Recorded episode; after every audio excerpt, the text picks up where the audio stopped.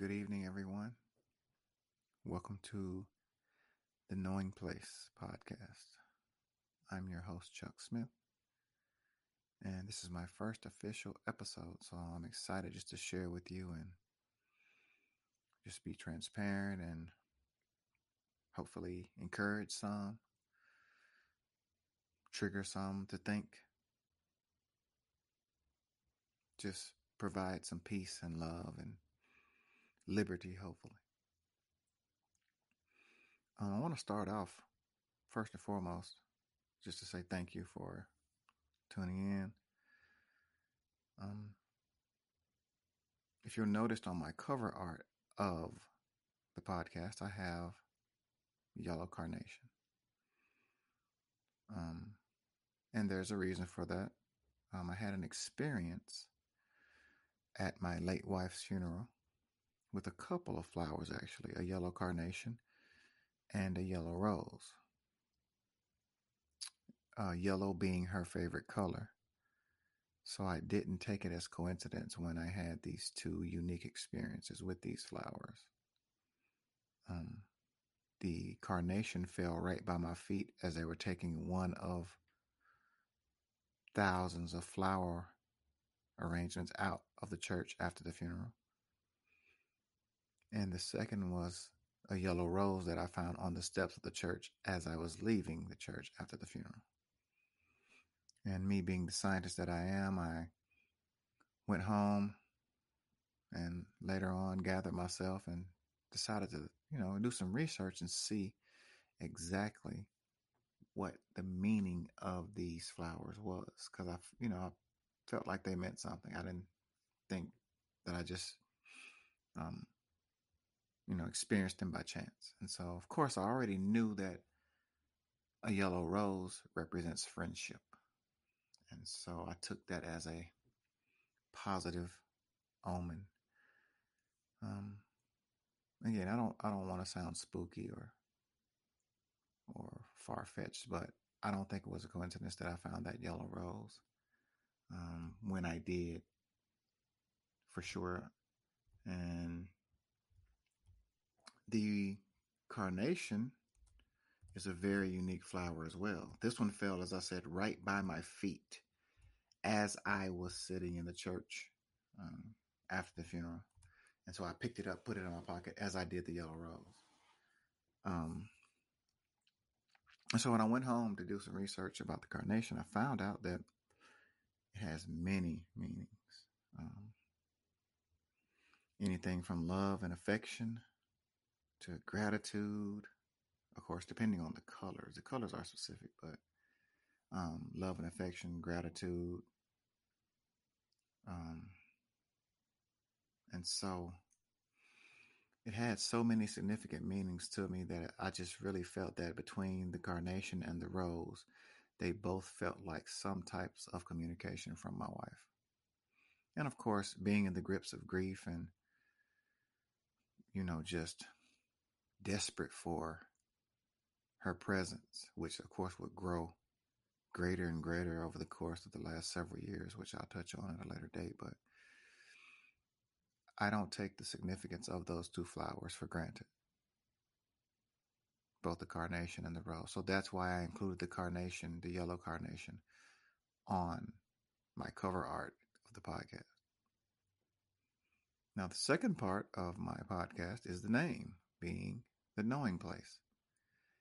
And this particular name also came out of experience that I had during my grief of the last three and a half years of my wife's loss. And it relates to a dream that I had.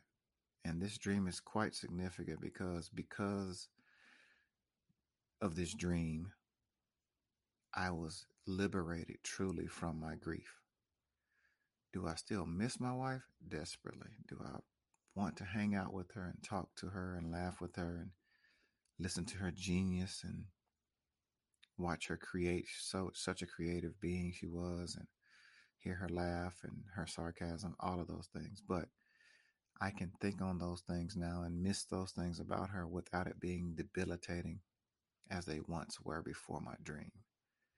So my dream was set in a place, a specific place that I'll talk about later as well.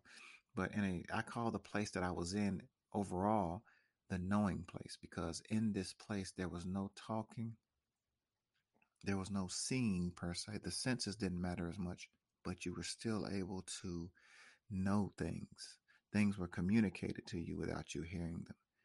You were able to interpret things without actually seeing them. It's very strange, but it was a very unique experience. So, out of that dream and out of my two experiences with two different flowers at my wife's funeral, I came up with the knowing place and the cover art of the carnation, the yellow carnation specifically being her favorite color. I'll get into the details of those some more later as well. Um, I met my wife, well, at the time, I first saw my wife at the age of 16 or so, probably in 1987 or so. Uh, maybe fall 86 at the age of 16. So she was a cheerleader for a local high school, and their school came down to play my school, and I wasn't playing football at the time. And I looked across the field and I saw her cheering, and I just, as a 16 year old kid, I said, I got to meet that girl. I don't know who she is. But, you know, me being a super shy kid, I would never go over and say, Hey, I'm Chuck, and, you know, be cool or anything like that. I was super shy. So I just saw her and I asked around about her, and a few people knew who she was. So one day I just decided to, out of the blue, call her. I found her phone number and called her out of the blue. She had no clue who I was, but she was such a sweetheart of a person. Super nice. And she just entertained me. She talked to me for a few minutes on that first night, and I was nervous, but we talked, and I, it was it was good. It was nice. And you know, after that, um, a trend started where I would call her on every Thursday evening. I'm going to date myself here. After the Cosby Show and Different World went off, I would call her. I think that was around 8:30. I would call her, and we talk and talk more and more each time. And sometimes it got to a point where she would call me sometimes, so it was, it was cool. And finally got to meet her in person. I was super nervous, and you know, we went out on a couple of dates things like that, but nothing really ever materialized. Although I wanted it to, she just had me in the friend zone, so I was stuck there, but it was all good. So, fast forwarding a little bit, me just becoming frustrated eventually with just not being able to, you know, be with her as I wanted to. I mean, we hung out some in college. She would come up to visit me and sometimes meet me and go to a ball game with me or something. But again, nothing ever really materialized relationship wise with us. So I got frustrated and just kind of gave up on, you know, having a relationship with her, at least a romantic one. So, but she was still my friend nevertheless. And so as time progressed, um, when I was 30 years old, um, I had a son and of course, she called to congratulate me and things like that, just being the friend that she is. And thereafter, um, I got married. And unfortunately, that marriage did not work out. Um, and I have nothing negative to say about that. It just didn't work out. But um, interestingly enough, the day my divorce was final. I saw Sherry uh, out at a restaurant. It was her birthday as well, which is also crazy. And so I saw her by coincidence. Well, I don't believe in coincidence, by chance, let's say. And so I went over to her table with her um, family where they were sitting, and I just wished her happy birthday. And she was surprised I remembered. Of course, she knew I wasn't to forget her birthday, but she acted surprised anyway told her happy birthday. And she had heard about, you know, me going through a divorce and all, but she didn't reach out to me during that time to say anything. But she knew I was going through it. But after that chance encounter, we kind of stayed in touch. Um, this would have been in July of 2007. So we reconnected some at that point and started chit chat on the phone some.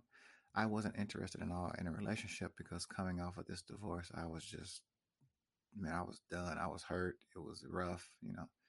It was just a tough, tough time. But as they say, what doesn't kill you makes you stronger. So I wasn't interested in a relationship, but I was, you know, she was my friend, so we got back in touch that way. So a few months later, after we, you know, got back in touch, she called me and, you know, she was like, Hey, I'm thinking about taking a job overseas and I want you to pray for me, you know, about the decision and what to do. I said, Cool, I got you. So some weeks passed. She calls back and I said, So are you deciding to take the job or no? And she paused and she said, Well, no, because I've been diagnosed with colon cancer. And of course, I stopped breathing for a few seconds, it felt like. And I said, okay, um, I'm going to stand with you in faith and walk with you through this. You know, I'm your friend and I love you. I care about you. So, and she later revealed to me that that's really why she was telling me, like, because she knew I would, you know, support her and be with her as her friend. So I appreciated that. Once again, not interested at all in her.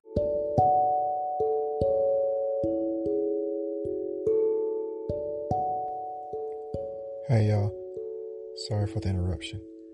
Please stay tuned for a short commercial break and we'll get right back to the podcast. Thanks. Relationship, but I was definitely going to be there for my friend. So she got her diagnosis and went right into surgery and radiation and chemo as they do. What do you call it? Cut, burn, and cut slash burn, something they say like that with the whole chemo radiation regimen they put you through. And so I wanted to come over and visit her. Um, she was in Atlanta at the time, so I wanted to come over and visit her and just show my support and, you know, just let her know that uh, I had her back. And so we went out to eat, and I asked her point blank. I said, "Do you want to survive?" She said, Of course I want to survive. I said, Okay, so I'm going to stand in faith with you and I'm going to believe with you that you're going to make it through this. And so after that weekend of hanging out with her a little bit, I realized that I still loved her.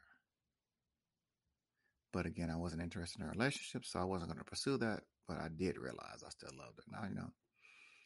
Uh, so after coming back home, um, I wrote a poem about just how I felt about her, realizing I still loved her. I'll share that with you some other time. But um, fast forward, that was probably October of 07. Um, by December of 07, we were dating. Crazy, right?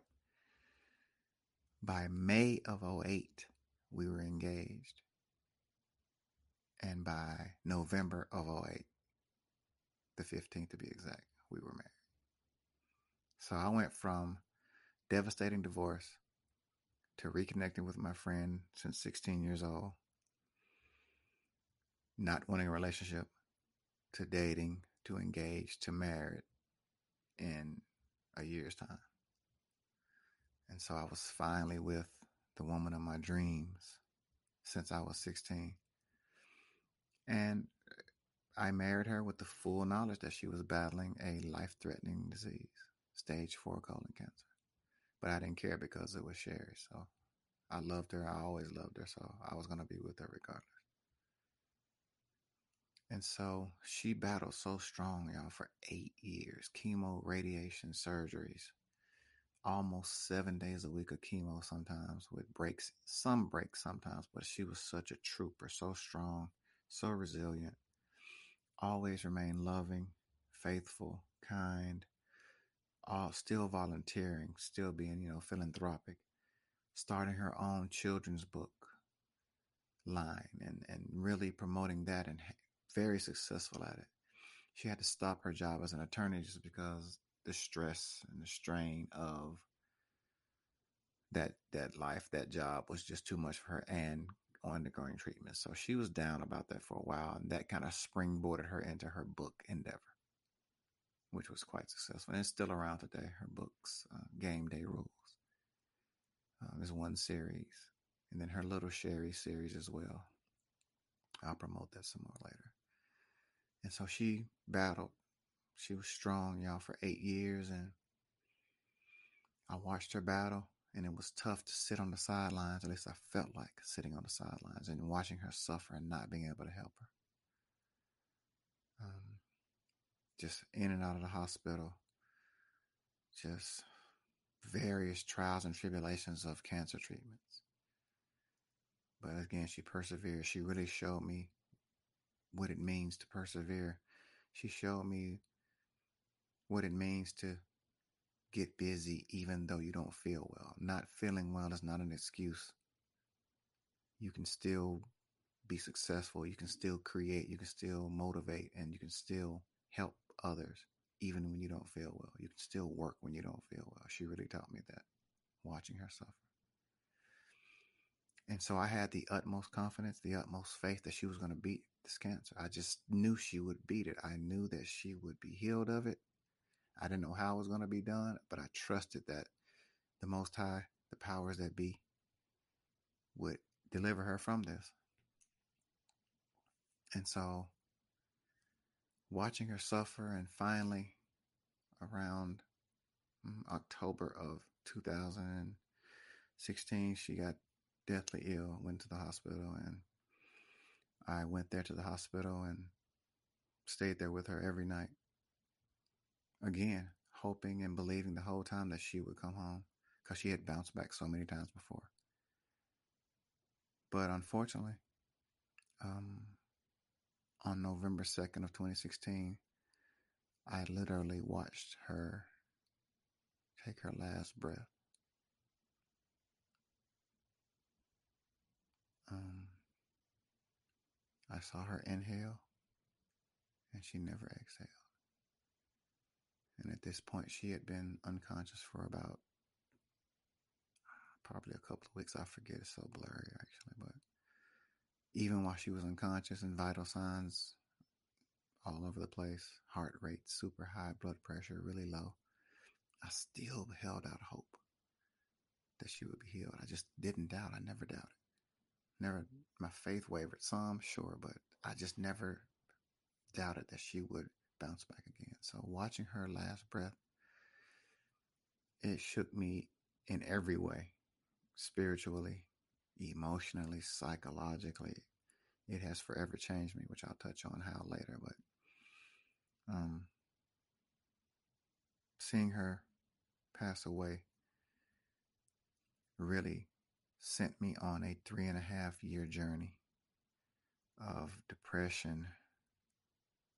So I had some anxiety, which I've never had. I had some panic attacks.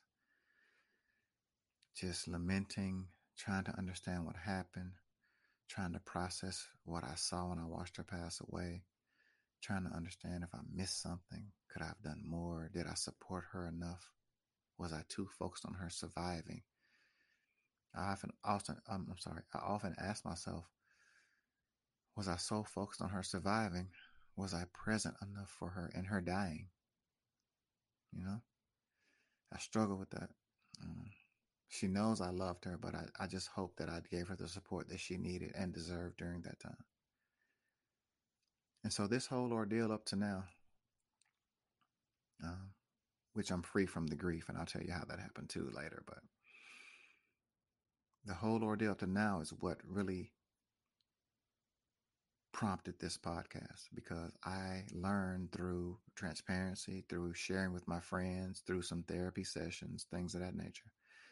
Nothing's more important than perspective. You know, a person can lose perspective and they can lose hope. And once you lose hope, it's a dark, dark place to be in people give up when they lose hope. I understand that. I can relate to that now. I see why people, you know, end up on drugs, end up committing suicide. I have a healthy respect for those things now. Not that I was there, but I can see where if a person becomes hopeless enough, death seems like a good option. I understand that. And so I have a healthy respect for people who struggle that way. Whereas I used to be judgmental about it. I used to be, you know, looked down on somebody. Oh, they were a coward and committed suicide. No, there's no cowardice in that. In my opinion, my personal opinion, it takes a lot of courage to make a decision to end your life, if you think about that. In some cases. So I have a healthy respect. And uh, sometimes a person just wants to escape their circumstances.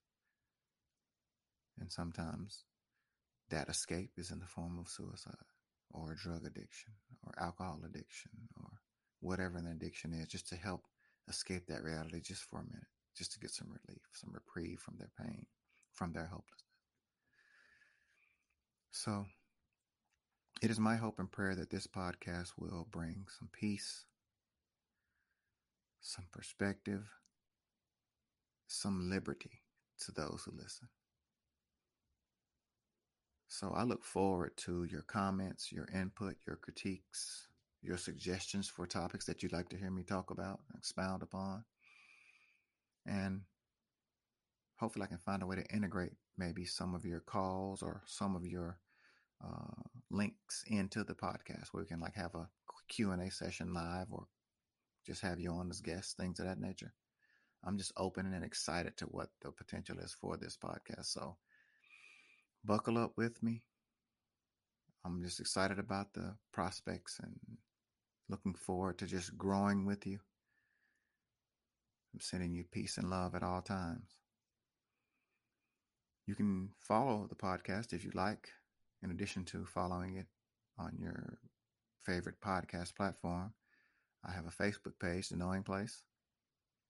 Uh, it's The Knowing Place at Knowing Place on Twitter um, The Knowing Place on Instagram. And I also have an email address, the letter T, knowing place at gmail.com. And I also have some merchandise that I'm going to have available. It's going to be at teespring.com slash the knowing place. So I just look forward, as I said, to getting to know some of you and hopefully providing some perspective that can help you, and me continue to navigate this thing we call life. So, again, I leave you with peace and love. And thank you so much for joining me. Good night.